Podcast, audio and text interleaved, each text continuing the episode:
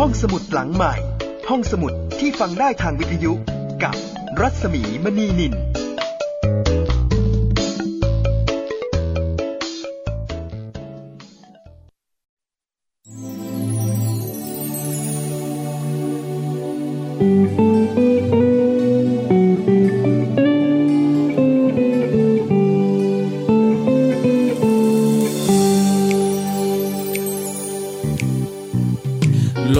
สุขสบายนั้นเป็นได้หลายทางต้องหลบสิ่งกีดขวางหนทางให้พ้นไปจะสุขความสุขสันต์สำคัญที่ใจสุขและทุกข์อย่างไรเพราะใจตนเองฝ่าลู่ทางชีวิตต้องคิดเฝ้ายอมใจโลกมืดมนเพียงใดหัวใจอย่าคร้ำเกรงตั้งหน้าชื่นเอาไว้ยอมใจด้วยเพลงยายนึกกลัวว่าเพลงยิ้มสู้คนเป็นคนจะจนหรือมีร้ายหรือดีคงมีหวังอยู่ยามพวกมันมาผ่านลบหลู่ยิ้มละไมใจสู้หมู่มวลเพศภัยไฟกระทำความดีให้มีจิตโสภาสร้างแต่ความเมตตาความสุขสันต์ไปจะสบความสุขสันต์สำคัญที่ใจเฝ้าแต่ยิ้มสู่ไปแล้วใจชื่นบาน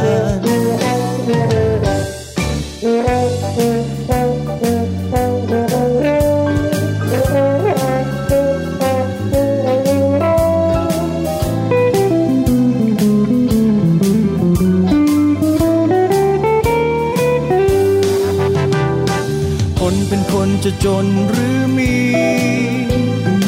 ร้ายหรือดีคงมีหวังอยู่ยามพวกมันมาผ่านลบหลู่ยิ้มละไมใจสู่หมู่มวลเพศภัยไฟกระทำความดีให้มีจิตโสภาสร้างแต่ความเมตตาความสุขสันต์ไป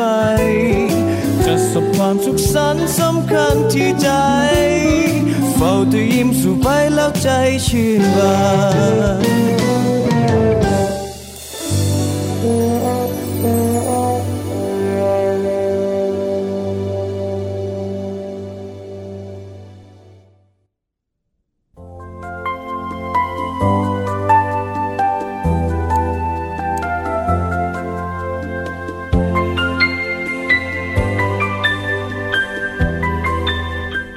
ต้อนรับคุณผู้ฟังเข้าสู่ห้องสมุดหลังไมค์นะคะกลับมาเจอกันที่นี่ค่ะวิทยุไทย พี บี เอส ดับเบิลยู ดับเบิลยู ดับเบิลยู ดอท ไทย พี บี เอส เรดิโอ ดอท คอม กับดิฉันรัศมีมณีนินนะคะนำเรื่องดีๆมาอ่านมาเล่าให้คุณได้ฟังที่วิทยุออนไลน์แห่งนี้ค่ะอัปเดตตอนใหม่ๆให้คุณได้ฟังทุกวันจันทร์ถึงวันศุกร์เวลาประมาณช่วงหกโมงเย็นนะคะวันนี้ขอนำเสนอบทความที่น่าสนใจที่คิดว่าน่าจะเป็นประโยชน์ในช่วงเวลานี้ค่ะเป็นบทความในหนังสือในหลวงของเราในหลวงของโลกนะคะซึ่งเป็นหนังสือที่รวบรวมสารคดีกวีนิพนธ์และภาพถ่ายของสิบเก้านักเขียนและช่างภาพที่เกิดในแผ่นดินรัชกาลที่เก้าประกอบด้วยคุณยอดเยี่ยมเทพธารานนท์คุณคำสอนสะทองไพฑูรย์ธัญญาไพวรินทร์ขาวงามภัสวัตรสิริศิลปะสอนสุนันท์คุณากรไพบูลย์สิริวสันต์วณิชชากรสงครามโพวิไลศิวการปทุมสูตรชไบพรบางคมบางธีรภาพโลหิตกุลจิราชุมศรีสุชาติชูศรีสมปองดวงสวัยจิรนันท์พิตรปรีชาศักดิ์สิริมีสมสืบกิติมาพรจิตราธรสายัญชื่นอุดมสวัสดิ์ณัฐวรบุญยวิทยาจัดพิมพ์โดยเรือนพิมพ์แม่ชอบนะคะภายใต้การดูแลของคุณธีรภาพโลหิตกุลค่ะห้องสมุดหลังไมค์นะคะจะขอนำบทความของอาจารย์ยอดเยี่ยมเทพธารานนท์ในเรื่องหลักการทรงงานยี่สิบสามประการของในหลวงรัชกาลที่เก้ามาถ่ายทอดให้คุณได้ฟังเพราะว่าอาจารย์ยอดเยี่ยมเทพธารานนท์ได้สกัด หลักการทรงงานยี่สิบสามประการนะคะของพระองค์ท่านมาเขียนสรุปเป็นบทความซึ่งดิฉันคิดว่าน่าจะเป็นประโยชน์นะคะต่อคนไทยทุกคนในการที่จะเอาไปประยุกต์ใช้กับการทำงานของเราไม่ว่าจะเป็นการทำงานประเภทไหนก็ตามนี่คืออีกส่วนหนึ่งของมรดกอันล้ำค่าที่พระองค์ทรงมอบไว้ให้มรดกของพระองค์จะมีคุณค่าสำหรับชีวิตของพวกเราอย่างไรก็คงขึ้นอยู่กับน้อมนำมาสู่การปฏิบัติในชีวิตของเราได้มากน้อยแค่ไหนนะคะถ้าคุณผู้ฟังพร้อมแล้วเราไปติดตามฟังกันเลยค่ะกับบทความที่ชื่อว่าหลักการทรงงานยี่สิบสามประการของในหลวงรัชกาลที่เก้าเขียนโดยยอดเยี่ยมเทพธารานนท์ค่ะ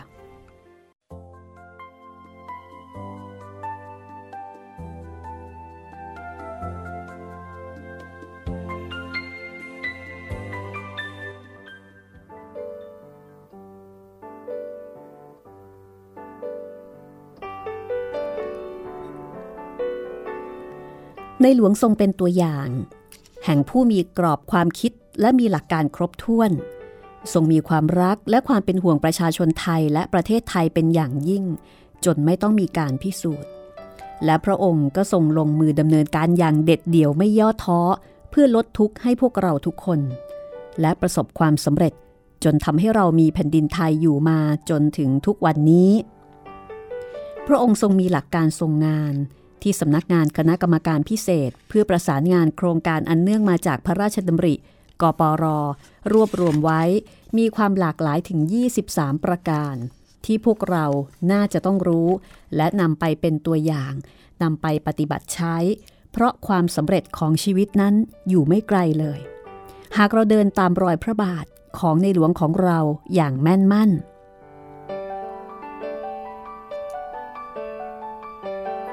หนึ่งศึกษาข้อมูลอย่างเป็นระบบการที่จะพระราชทานโครงการใดโครงการหนึ่งจะทรงศึกษาข้อมูลรายละเอียดอย่างเป็นระบบทั้งจากข้อมูลเบื้องต้นจากเอกสารแผนที่สอบถามจากเจ้าหน้าที่นักวิชาการและราษฎรในพื้นที่ให้ได้รายละเอียดที่ถูกต้องเพื่อที่จะพระราชทานความช่วยเหลือได้อย่างถูกต้องรวดเร็วตรงตามความต้องการของประชาชนสองการพัฒนาต้องระเบิดจากข้างในพระองค์ทรงมุ่งเน้นเรื่องการพัฒนาคนทรงตรัสว่าต้องระเบิดจากข้างในหมายความว่าต้องสร้างความเข้มแข็งให้คนในชุมชนที่เราเข้าไปพัฒนามีสภาพพร้อมที่จะรับการพัฒนาเสียก่อนแล้วจึงค่อยออกมาสู่สังคมภายนอกมิใช่การนำเอาความเจริญหรือบุคคลจากสังคมภายนอกเข้าไปหาชุมชนหมู่บ้านที่ยังไม่ทันได้มีโอกาสเตรียมตัวหรือตั้งตัว สาม. แก้ปัญหาที่จุดเล็กก่อนพระบาทสมเด็จพระเจ้าอยู่หัวรัชกาลที่เก้าทรงเต็มเปี่ยมไปด้วยพระอัจฉริยภาพในการแก้ไขปัญหาทรงมองปัญหาในภาพรวมมาโครก่อนเสมอแต่การแก้ปัญหาของพระองค์จะทรงเริ่มจากจุดเล็กๆหรือไมโครคือการแก้ปัญหาเฉพาะหน้าที่คนมักจะมองข้ามดังพระราชดำรัสความตอนหนึ่งว่าถ้าปวดหัวก็คิดอะไรไม่ออกเป็นอย่างนั้นต้องแก้ไขการปวดหัวนี้ก่อนมันไม่ได้เป็นการแก้อาการจริงแต่ต้องแก้ปวดหัวก่อนเพื่อที่จะให้อยู่ในสภาพที่คิดได้แบบมาโครนี้เขาจะทำแบบรื้อทั้งหมดฉันไม่เห็นด้วยอย่างบ้านคนอยู่เราบอกบ้านนี้มันผุตรงนั้นตรงนี้ไม่คุ้มที่จะไปซ่อมเอาตกลงรื้อบ้านนี้ระเบิดเลยเราจะไปอยู่ที่ไหนไม่มีที่อยู่วิธีทำต้องค่อยๆทำจะไประเบิดหมดไม่ได้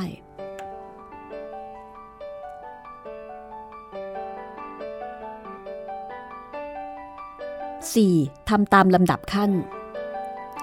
ในการทรงงานพระองค์จะทรงเริ่มต้นจากสิ่งที่จำเป็นของประชาชนที่สุดก่อนได้แก่สาธารณสุขเมื่อมีร่างกายสมบูรณ์แข็งแรงแล้ว ก็จะสามารถทำประโยชน์ด้านอื่นๆต่อไปได้จากนั้นจะเป็นเรื่องสาธารณูปโภคขั้นพื้นฐานและสิ่งจำเป็นในการประกอบอาชีพอาทิถนนแหล่งน้ำเพื่อการเกษตรการอุปโภคบริโภคที่เอื้อประโยชน์ต่อประชาชนโดยไม่ทำลายทรัพยากรธรรมชาติรวมถึงการให้ความรู้ทางวิชาการและเทคโนโลยีที่เรียบง่ายเน้นการปรับใช้ภูมิปัญญาท้องถิ่นที่ราษฎรสามารถนำไปปฏิบัติได้และเกิดประโยชน์สูงสุดดังพระบรมราโชวาทเมื่อวันที่สิบแปดกรกฎาคมสองพันห้าร้อยสิบเจ็ดความตอนหนึ่งว่าการพัฒนาประเทศจำเป็นต้องทำตามลำดับขั้นต้องสร้างพื้นฐานคือความพอมีพอกินพอใช้ของประชาชนส่วนใหญ่เป็นเบื้องต้นก่อน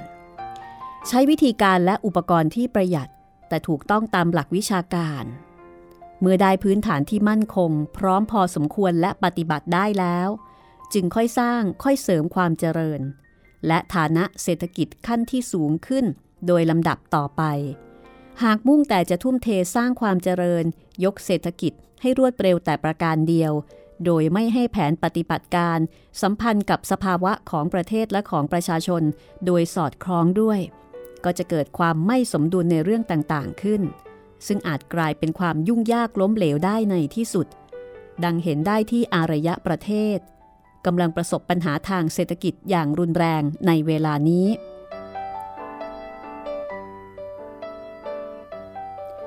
การช่วยเหลือสนับสนุนประชาชนในการประกอบอาชีพและตั้งตัวให้มีความพอกินพอใช้ก่อนอื่นเป็นพื้นฐานนั้นเป็นสิ่งสำคัญอย่างยิ่งยวดเพราะผู้ที่มีอาชีพและฐานะเพียงพอที่จะพึ่งตนเองย่อมสามารถสร้างความเจริญก้าวหน้าระดับที่สูงได้ต่อไปโดยแน่นอน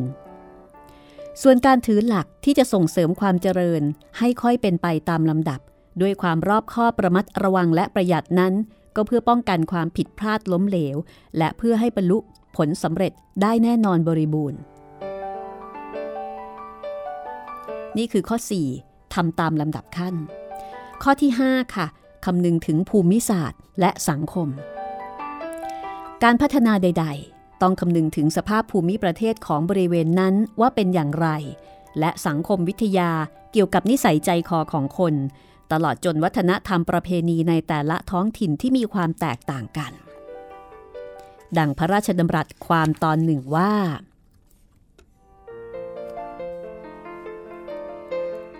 การพัฒนาจะต้องเป็นไปตามภูมิประเทศทางภูมิศาสตร์และภูมิประเทศทางสังคมศาสตร์ในสังคมวิทยาคือนิสัยใจคอของคนเราจะไปบังคับให้คนอื่นคิดอย่างอื่นไม่ได้เราต้องแนะนำเราเข้าไปช่วยโดยที่จะคิดให้เขาเข้ากับเราไม่ได้แต่ถ้าเราเข้าไปแล้วเราเข้าไปดูว่าเขาต้องการอะไรจริงๆแล้วก็อธิบายให้เขาเข้าใจหลักการของการพัฒนานี้ก็จะเกิดประโยชน์อย่างยิ่ง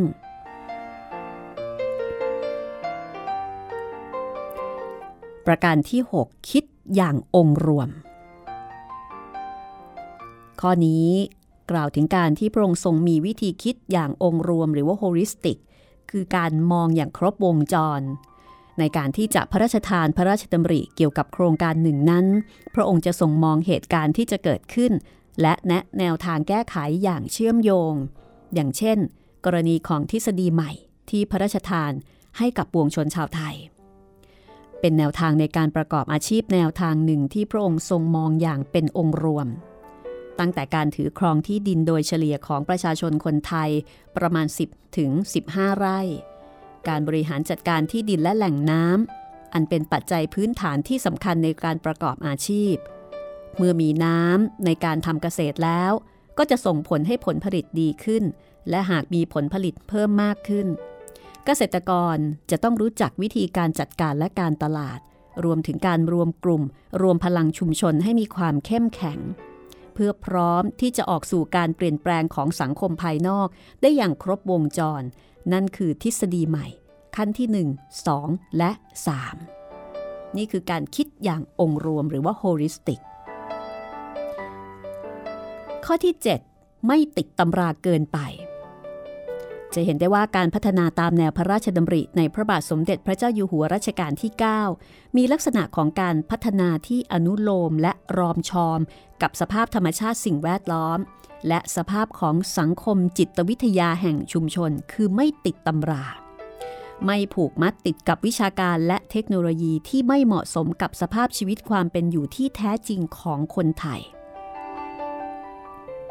ข้อที่แปดประหยัดเรียบง่ายได้ประโยชน์สูงสุดในเรื่องของความประหยัดนี้นะคะคนไทยทราบกันดีว่าเรื่องส่วนพระองค์ก็ทรงประหยัดมากอย่างที่เราเห็นหลอดยาสีพระทนว่าทรงใช้อย่างคุ้มค่าอย่างไรนะคะหรือว่าฉลองพระองค์แต่ละองค์ที่ทรงใช้อยู่เป็นเวลานานเรื่องนี้คุณสุเมธตันติเวชกุลเลขาธิการมูลนิธิชัยพัฒนาก็เคยเล่าว่ากองงานในพระองค์โดยท่านผู้หญิงบุตรีวีระไวทยะเล่าว่าปีหนึ่งพระองค์ทรงเบิกดินสอไม่เกินสิบสองแท่งเฉลี่ยแล้วเดือนละหนึ่งแท่งทรงใช้จนกระทั่งดินสอกุดใครอย่าไปทิ้งของพระองค์นะจะทรงกริ้วเลยทรงประหยัดทุกอย่างทรงเป็นต้นแบบทุกอย่างนี้มีค่าสำหรับพระองค์หมดทุกบาททุกสตางค์จะทรงใช้อย่างระมัดระวังจะทรงสั่งให้เราปฏิบัติงานด้วยความรอบคอบขณะเดียวกันการพัฒนาและช่วยเหลือราษฎรทรงใช้หลักในการแก้ไขปัญหาด้วยความเรียบง่ายและประหยัดราษฎรสามารถทำได้เองหาได้ในท้องถิ่นและประยุกต์ใช้สิ่งที่มีอยู่ในภูมิภาคนั้นๆมาแก้ไขปัญหาโดยไม่ต้องลงทุนสูงและใช้เทคโนโลยีที่ไม่ยุ่งยากนักดังพระราชดำรัสความตอนหนึ่งว่าให้ปลูกป่าโดยไม่ต้องปลูกโดยปล่อยให้ขึ้นเองตามธรรมชาติจะได้ประหยัดงบประมาณ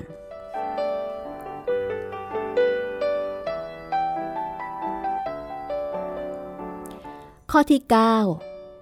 ทำให้ง่ายด้วยพระอัจฉริยภาพและพระปรีชาสามารถในพระบาทสมเด็จพระเจ้าอยู่หัวรัชกาลที่เก้าทำให้การคิดค้นดัดแปลงปรับปรุงและแก้ไขงานการพัฒนาประเทศตามแนวพระราชดำริดำเนินไปได้โดยง่ายไม่ยุ่งยากซับซ้อนและที่สำคัญอย่างยิ่งก็คือสอดคล้องกับสภาพความเป็นอยู่และระบบนิเวศโดยส่วนรวมตลอดจนสภาพทางสังคมของชุมชนนั้นๆทรงโปรดที่จะทำสิ่งที่ยากให้กลายเป็นง่ายทำสิ่งที่สลับซับซ้อนให้เข้าใจง่ายอันเป็นการแก้ปัญหาด้วยการใช้กฎแห่งธรรมชาติเป็นแนวทางนั่นเองแต่การทำสิ่งยากให้กลายเป็นง่ายนี่คือของยากฉะนั้น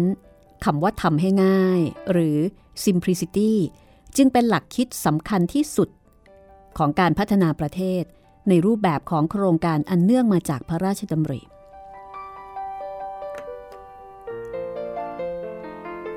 ประการที่สิบการมีส่วนร่วมพระบาทสมเด็จพระเจ้าอยู่หัวรัชกาลที่เก้าทรงเป็นนักประชาธิปไตยจึงทรงนำประชาพิจารณ์มาใช้ในการบริหารเพื่อเปิดโอกาสให้สาธารณชนประชาชนหรือเจ้าหน้าที่ทุกระดับได้มาร่วมกันแสดงความคิดเห็นเกี่ยวกับเรื่องที่จะต้องคำนึงถึงความคิดเห็นของประชาชนหรือความต้องการของสาธารณชนดังพระราชดำรัสความตอนหนึ่งว่าสำคัญที่สุดจะต้องทำใจให้กว้างขวางหนักแน่นรู้จักรับฟังความคิดเห็นแม้กระทั่งการวิพากษ์วิจารณ์จากผู้อื่นอย่างฉลาดเพราะการรู้จักรับฟังอย่างฉลาดนั้นแท้จริงคือการประดมสติปัญญาและประสบการณ์อันหลากหลายมาอำนวยการปฏิบัติบริหารงานให้ประสบความสำเร็จที่สมบูรณ์นั่นเอง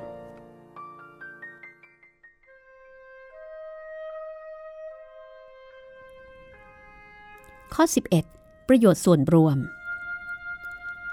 การปฏิบัติพระราชกรณียกิจและการพระราชทานพระราชดำริในการพัฒนาและช่วยเหลือประสบนิกรพระบาทสมเด็จพระเจ้าอยู่หัวรัชกาลที่เก้าทรงระลึกถึงประโยชน์ของส่วนรวมเป็นสำคัญ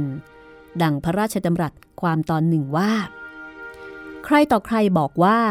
ขอให้เสียสละส่วนตัวเพื่อส่วนรวมอันนี้ฟังจนเบื่ออาจจะรำคาญด้วยซ้ำว่าใครต่อใครมาก็บอกว่าขอให้คิดถึงประโยชน์ส่วนรวมอาจมานึกในใจว่าให้ให้อยู่เรื่อยแล้วส่วนตัวจะได้อะไรขอให้คิดว่าคนที่ให้เพื่อส่วนรวมนั้นมิได้ให้ส่วนรวมแต่อย่างเดียว เป็นการให้เพื่อตัวเองสามารถที่จะมีส่วนรวมที่จะอาศัยได้สิบสองพยายามบริการที่จุดเดียวให้ได้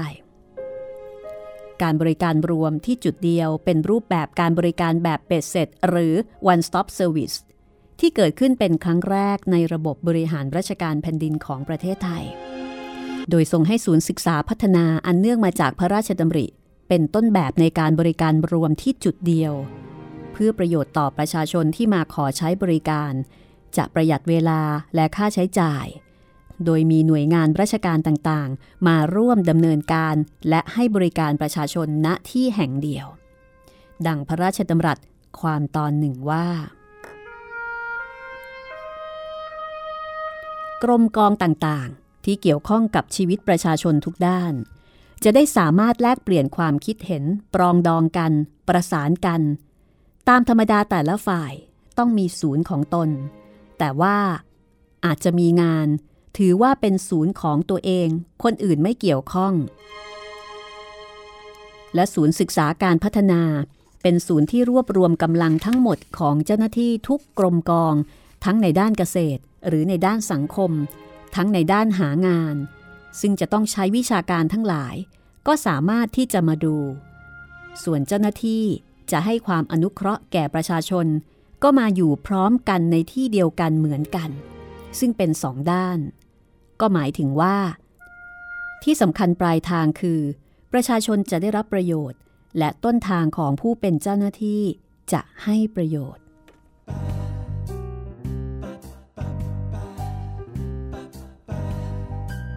นี่คือเพลงพระราชนิพนธ์ยามเย็นจากการขับร้องของดาเอนโดรฟินนะคะจบจากเพลงนี้เรามาฟังข้อที่สิบสามถึงข้อที่ยี่สิบสามกันต่อช่วงหน้าค่ะก่อนจะหลับเลียเมฆาโทรแสงเรืองอารามช่างงามตาในนภาสลับจับอำพร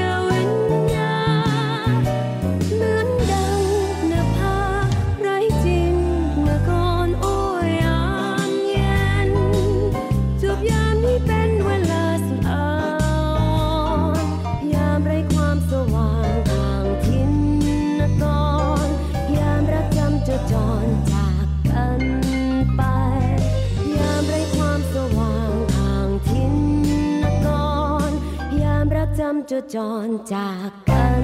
ไป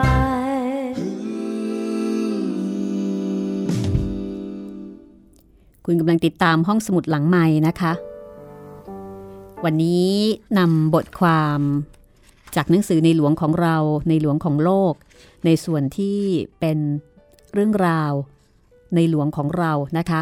บทความชื่อว่าหลักการทรงงานยี่สิบสามประการของในหลวงรัชกาลที่เก้ารวบรวมโดยยอดเยี่ยมเทพธารานนท์นำมาถ่ายทอดให้คุณได้ฟังเพื่อเป็นแนวทางในการที่เราจะน้อมนำมาใช้ในการทำงานของเราให้ก้าวหน้าให้ประสบผลสำเร็จแล้วก็ให้เกิดประสิทธิภาพอย่างสูงสุดค่ะมาถึงข้อที่สิบสามนะคะใช้ธรรมชาติช่วยธรรมชาติพระองค์ท่านทรงเข้าใจถึงธรรมชาติและต้องการให้ประชาชนใกล้ชิดกับธรรมชาติทรงมองอย่างละเอียดถึงปัญหาธรรมชาติหากเราต้องการแก้ไขธรรมชาติจะต้องใช้ธรรมชาติเข้าช่วยเหลืออาทิการแก้ไขปัญหาป่าเสื่อมโทรมได้พระราชทานพระราชดำริการปลูกป่าโดยไม่ต้องปลูกปล่อยให้ธรรมชาติช่วยในการฟื้นฟูธรรมชาติหรือแม้กระทั่งการปลูกป่าสามอย่างประโยชน์สี่อย่างได้แก่ปลูกไม้เศรษฐกิจไม้ผลและไม้ฟืนนอกจากได้ประโยชน์ตามชื่อของไม้แล้วยังช่วยรักษาความชุ่มชื้นให้แก่พื้นดินด้วยเห็นได้ว่าทรงเข้าใจธรรมชาติและมนุษย์อย่างเกื้อกูลกันทำให้คนอยู่ร่วมกับป่าได้อย่างยั่งยืน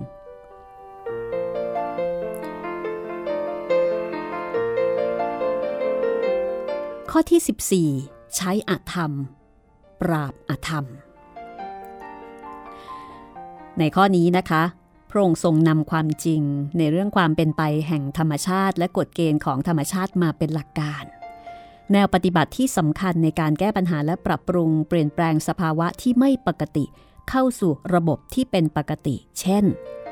การนำน้ำดีขับไล่น้ำเสียหรือเจือจางน้ำเสียให้กลับเป็นน้ำดีตามจังหวะการขึ้นลงตามธรรมชาติของน้ำการบำบัดน้ำเน่าเสียโดยใช้ผักตบชวาซึ่งมีตามธรรมชาติให้ดูดซึมสิ่งสกปรกปนเปื้อนในน้ำดังพระราชดำรัสความว่าใช้อธรรมปราบอธรรมจริงๆแล้วเป็นธรรมะมากเลยทีเดียวนะคะทรงใช้หลักธรรมะมาใช้ในการทรงงานของพระองค์ข้อที่สิบห้าค่ะรักษาป่าต้องปลูกป่าในใจคนเป็นการปลูกป่าลงบนแผ่นดินด้วยความต้องการอยู่รอดของมนุษย์ทำให้ต้องมีการบริโภคและใช้ทรัพยากรธรรมชาติอย่างสิ้นเปลืองเพื่อประโยชน์ของตนเองแล้วก็สร้างความเสียหายให้แก่สิ่งแวดล้อมปัญหาความไม่สมดุลก็เลยเกิดขึ้นดังนั้นในการที่จะฟื้นฟูทรัพยากรธรรมชาติให้กลับคืนมาจะต้องปลูกจิตสำนึกในการรักผืนป่าให้แก่คนเสียก่อนดังพระราชดำรัสความตอนหนึ่งว่าเจ้าหน้าที่ป่าไม้ควรจะปลูกต้นไม้ลงในใจคนเสียก่อนแล้วคนเหล่านั้นจะพากันปลูกต้นไม้ลงบนแผ่นดินและรักษาต้นไม้ด้วยตนเองข้อสิบหกขาดทุนคือกำไรความเสียสละทำให้เกิดผลขาดทุนคือกำไร Our loss is our gainการเสียคือการได้ประเทศชาติก็จะก้าวหน้าและการที่คนอยู่ดีมีสุขนั้นเป็นการนับที่เป็นมูลค่าเงินไม่ได้จากพระราชดำรัสดังกล่าวนะคะคือหลักการในพระบาทสมเด็จพระเจ้าอยู่หัวรัชกาลที่เก้าที่มีต่อประสบนิกรชาวไทยการให้และการเสียสละเป็นการกระทำอันมีผลเป็นกำไรคือความอยู่ดีมีสุขของราษฎรซึ่งสามารถสะท้อนให้เห็นเป็นรูปธรรมชัดเจนได้ดังพระราชดำรัสที่พระราชทานแก่ตัวแทนของปวงชนชาวไทยที่ได้เข้าเฝ้าถวายพระพรเนื่องในวโรกาสเฉลิมพระชนมพรรษาเมื่อวันที่สี่ธันวาคมปีพุทธศักราชสองพันห้าร้อยสามสิบสี่ใจความว่าประเทศต่างๆในโลกในระยะสามปีมานี้คนที่ก่อตั้งประเทศที่มีหลักทฤษฎีในอุดมคติที่ใช้ในการปกครองประเทศล้วนแต่ล่มสลายลงไปแล้วเมืองไทยของเราจะสลายลงไปหรือเมืองไทยนับว่าอยู่ได้มาอย่างดี เมื่อประมาณสิบวันก่อนมีชาวต่างประเทศมาขอพบเพื่อขอโอวาทเกี่ยวกับการปกครองประเทศว่าจะทำอย่างไรจึงได้แนะนำว่าให้ปกครองแบบคนจนแบบที่ไม่ยึดติดตำรามากเกินไปทำอย่างมีสามัคคีมีเมตตากันก็จะอยู่ได้ตลอดไม่เหมือนกับคนที่ทำตามวิชาการที่เวลาเปิดตำราแล้วไม่รู้จะทำอย่างไรลงท้ายก็ต้องเปิดหน้าแรกเริ่มใหม่ถอยหลังเข้าครอง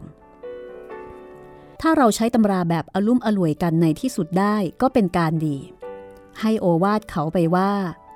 ขาดทุนเป็นการได้กำไรของเรานักเศรษฐศาสตร์คงค้านว่าไม่ใช่แต่เราอธิบายได้ว่าถ้าเราทำอะไรที่เราเสียแต่ในที่สุดเราเสียนั้นเป็นการได้มาทางอ้อมตรงกับงานของรัฐบาลโดยตรง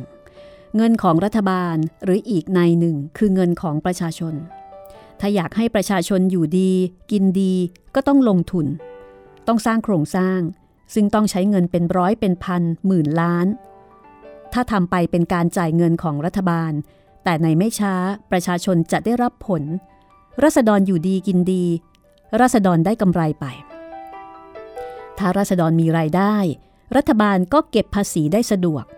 เพื่อให้รัฐบาลได้ทำโครงการต่อไปเพื่อความก้าวหน้าของประเทศชาติถ้ารู้รักสามัคคีรู้เสียสละคือการได้ประเทศชาติก็จะก้าวหน้าและการที่คนอยู่ดีมีสุขนั้นเป็นการนับที่เป็นมูลค่าเงินไม่ได้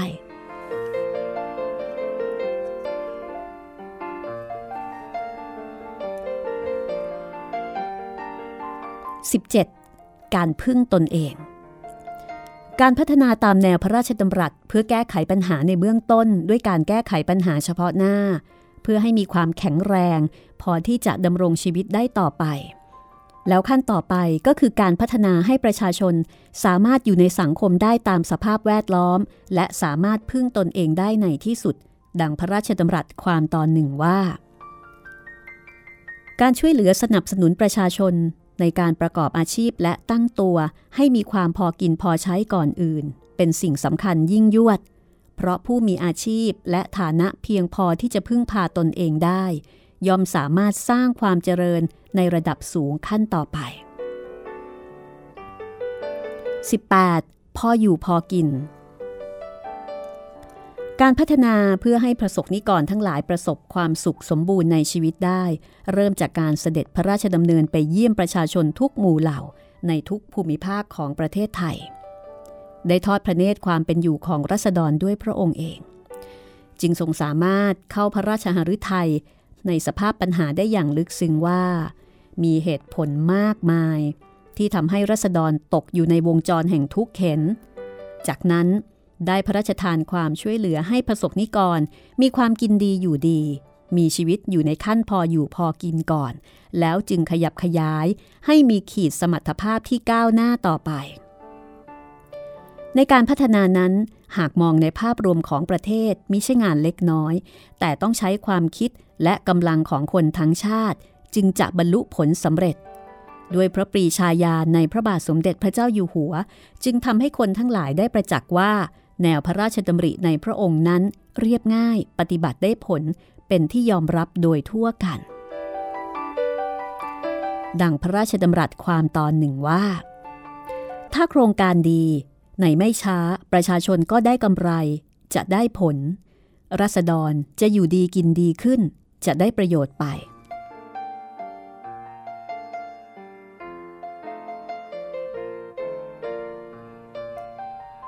สิบเก้าเศรษฐกิจพอเพียงเศรษฐกิจพอเพียงเป็นปรัชญาที่พระบาทสมเด็จพระเจ้าอยู่หัวรัชกาลที่เก้ามีพระราชดำรัสชี้แนะแนวทางการดำเนินชีวิตแก่ประสบนิกรชาวไทยมาโดยตลอดนานกว่าสามสิบปีตั้งแต่ก่อนเกิดวิกฤตการณ์ทางเศรษฐกิจและเมื่อภายหลังได้ทรงย้ำแนวทางการแก้ไขเพื่อให้รอดพ้นและสามารถดำรงอยู่ได้อย่างมั่นคงและยั่งยืนภายใต้กระแสโลกาภิวัตน์และความเปลี่ยนแปลงต่างๆดังปรัชญาของเศรษฐกิจพอเพียงที่ได้พระราชทานเอาไว้ดังนี้เศรษฐกิจพอเพียงเป็นปรัชญาชี้ถึงแนวการดำรงอยู่และปฏิบัติตนของประชาชนในทุกระดับ ตั้งแต่ระดับครอบครัวระดับชุมชนจนถึงระดับรัฐทั้งในการพัฒนาและบริหารประเทศให้ดำเนินไปในทางสายกลางโดยเฉพาะการพัฒนาเศรษฐกิจเพื่อให้ก้าวทันต่อโลกยุคโลกาภิวัตน์ความพอเพียงหมายถึงความพอประมาณความมีเหตุผลรวมถึงความจำเป็นที่จะต้องมีระบบภูมิคุ้มกันในตัวที่ดีพอสมควรต่อการรับมือกับผลกระทบใดๆอันเกิดจากการเปลี่ยนแปลงทั้งภายนอกและภายในทั้งนี้จะต้องอาศัยความรอบรู้ความรอบคอบและความระมัดระวังอย่างยิ่งในการนำวิชาการต่างๆมาใช้ในการวางแผนและการดำเนินการทุกขั้นตอนและขณะเดียวกันจะต้องเสริมสร้างพื้นฐานจิตใจของคนในชาติโดยเฉพาะเจ้าหน้าที่ของรัฐนักทฤษฎีและนักธุรกิจในทุกระดับให้มีสำนึกในคุณธรรมความซื่อสัตย์สุจริตและให้มีความรอบรู้ที่เหมาะสมดำเนินชีวิตด้วยความอดทนความเพียรมีสติปัญญาและความรอบคอบเพื่อให้สมดุลและพร้อมต่อการรองรับการเปลี่ยนแปลงอย่างรวดเร็วและกว้างขวางทางด้านวัตถุสังคมสิ่งแวดล้อมและวัฒนธรรมจากโลกภายนอกได้เป็นอย่างดียี่สิบมีความซื่อสัตย์สุจริตจริงใจต่อกันพระบาทสมเด็จพระเจ้าอยู่หัวรัชกาลที่เก้าพระราชทานพระราชดำรัสเรื่องความซื่อสัตย์สุจริตจริงใจต่อกันอย่างต่อเนื่องตลอดมาเพราะทรงเห็นว่าหากคนไทยทุกคนได้ร่วมมือกันช่วยชาติพัฒนาชาติด้วยความซื่อสัตย์สุจริตจริงใจต่อกันแล้วประเทศไทยจะเจริญก้าวหน้าอย่างมากดังพระราชดำรัสเมื่อวันที่สิบสองกรกฎาคมสองพันห้าร้อยยี่สิบสองดังนี้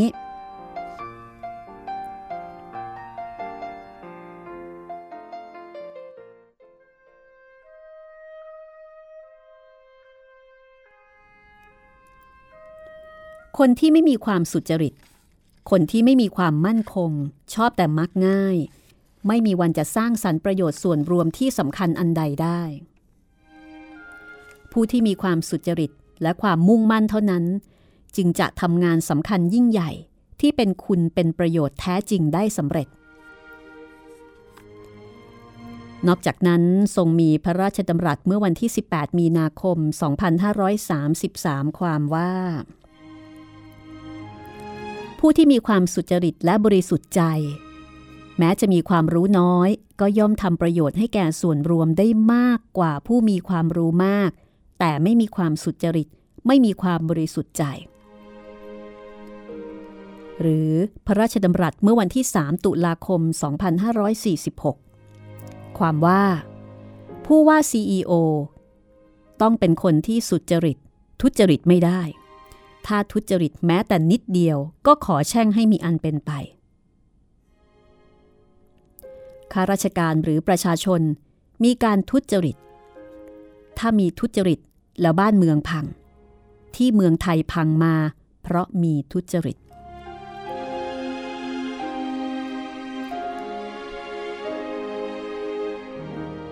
ข้อที่ยี่สิบเอ็ดทำงานอย่างมีความสุขพระบาทสมเด็จพระเจ้าอยู่หัวรัชกาลที่เก้าทรงพระเกษมสำราญและทรงมีความสุขทุกคราที่จะช่วยเหลือประชาชนซึ่งเคยมีพระราชดำรัสครั้งหนึ่งความว่าทำงานกับฉันฉันไม่มีอะไรจะให้นอกจากการมีความสุขร่วมกันในการทำประโยชน์ให้กับผู้อื่นข้อที่ยี่สิบสองความเพียรพระมหาชนกเจ็ดสิบปีที่ทรงงานในหลวงไม่เคยทรงท้อถอยไม่มีการลาพักร้อนหยุดงานสักเวลาเดียวจากพระราชนิพนธ์พระมหาชนกเป็นพระราชนิพนธ์ที่พระองค์ทรงใช้เวลาค่อนข้างนานในการคิดประดิษฐ์ทำให้เข้าใจง่ายและปรับเปลี่ยนให้เข้ากับสภาพสังคมปัจจุบันอีกทั้งภาพประกอบและคติธรรมต่างๆได้ส่งเสริมให้หนังสือเล่มนี้มีความศักดิ์สิทธิ์ที่หากคนไทยน้อมนำไปศึกษาวิเคราะห์และปฏิบัติตามรอยของพระมหาชนกกษัตริย์ผู้เพียรพยายามแม้จะไม่เห็นฝั่งก็ยังว่ายน้ำต่อไปเพราะถ้าไม่เพียรว่ายก็จะตกเป็นอาหารปูปลาและไม่ได้พบกับเทวดาที่มาช่วยเหลือมิให้จมน้ำไป เช่นเดียวกับพระบาทสมเด็จพระเจ้าอยู่หัวรัชกาลที่เก้าที่ทรงริเริ่มทำโครงการต่างๆในระยะแรกที่ไม่มีความพร้อมในการทำงานมากนักและทรงใช้พระราชทรัพย์ส่วนพระองค์ทั้งสิ้นแต่พระองค์ก็มิได้ทรงท้อพระราชหฤทัยยังทรงมุ่งมั่นพัฒนาบ้านเมืองให้บังเกิดความร่มเย็นเป็นสุขต่อไปสุดท้ายข้อที่ยี่สิบสามรู้รักสามัคคีพระบาทสมเด็จพระเจ้าอยู่หัวรัชกาลที่เก้าทรงมีพระราชดำรัสในเรื่องรู้รักสามัคคีมาอย่างต่อเนื่องซึ่งเป็นคำสามคำที่มีค่าและมีความหมายลึกซึ้งพร้อมทั้งสามารถปรับใช้ได้กับทุกยุคทุกสมัยรู้หมายถึงการที่เราจะลงมือทำสิ่งใดนั้นจะต้องรู้เสียก่อนรู้ถึงปัจจัยทั้งหมดรู้ถึงปัญหาและรู้ถึงวิธีการแก้ปัญหารักคือความรักเมื่อเรารู้ครบถ้วนกระบวนความแล้วจะต้องมีความรักในการพิจารณาที่จะเข้าไปลงมือปฏิบัติแก้ไขปัญหานั้นๆสามัคคีการที่จะลงมือปฏิบัตินั้นควรคำนึงเสมอว่าเราจะทำงานคนเดียวไม่ได้ต้องทำงานร่วมมือร่วมใจเป็นองค์กรเป็นหมู่คณะจึงจะมีพลังเข้าไปแก้ปัญหาให้ลุล่วงไปได้ด้วยดี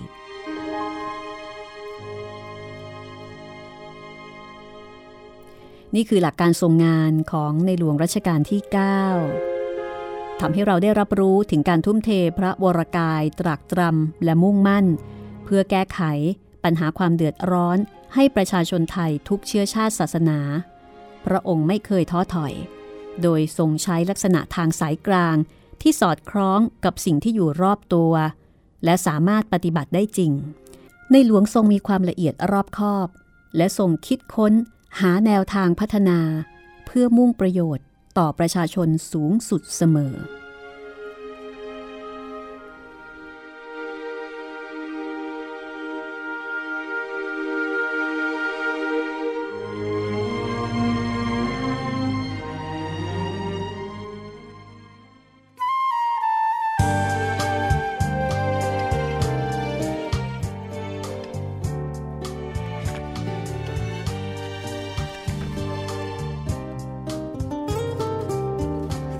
จากบทความที่ชื่อว่าหลักการทรงงานยี่สิบสามประการของในหลวงรัชกาลที่เก้าโดยยอดเยี่ยมเทพธารานนท์จากหนังสือในหลวงของเราในหลวงของโลกเรือนพิมพ์แม่ชอบปิดท้ายกับเพลงอาทิตย์อับแสงเพลงพระราชนิพนธ์ในพระบาทสมเด็จพระปรมินทรมหาภูมิพลอดุลยเดชบรมนาถบพิตรร้องโดยป่ามีนะคะแล้วพบกันใหม่ตอนหน้าสวัสดีค่ะร่มเย็นนี้ควันวายวันด้วยความสัมพันธ์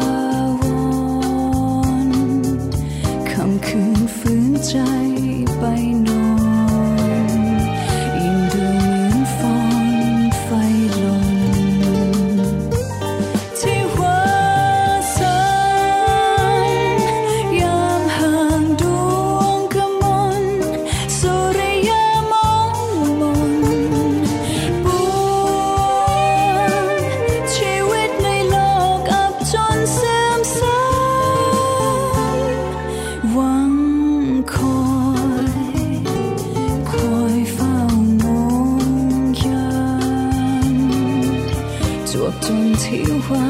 เรื่องงานศพความรักยามคืนคง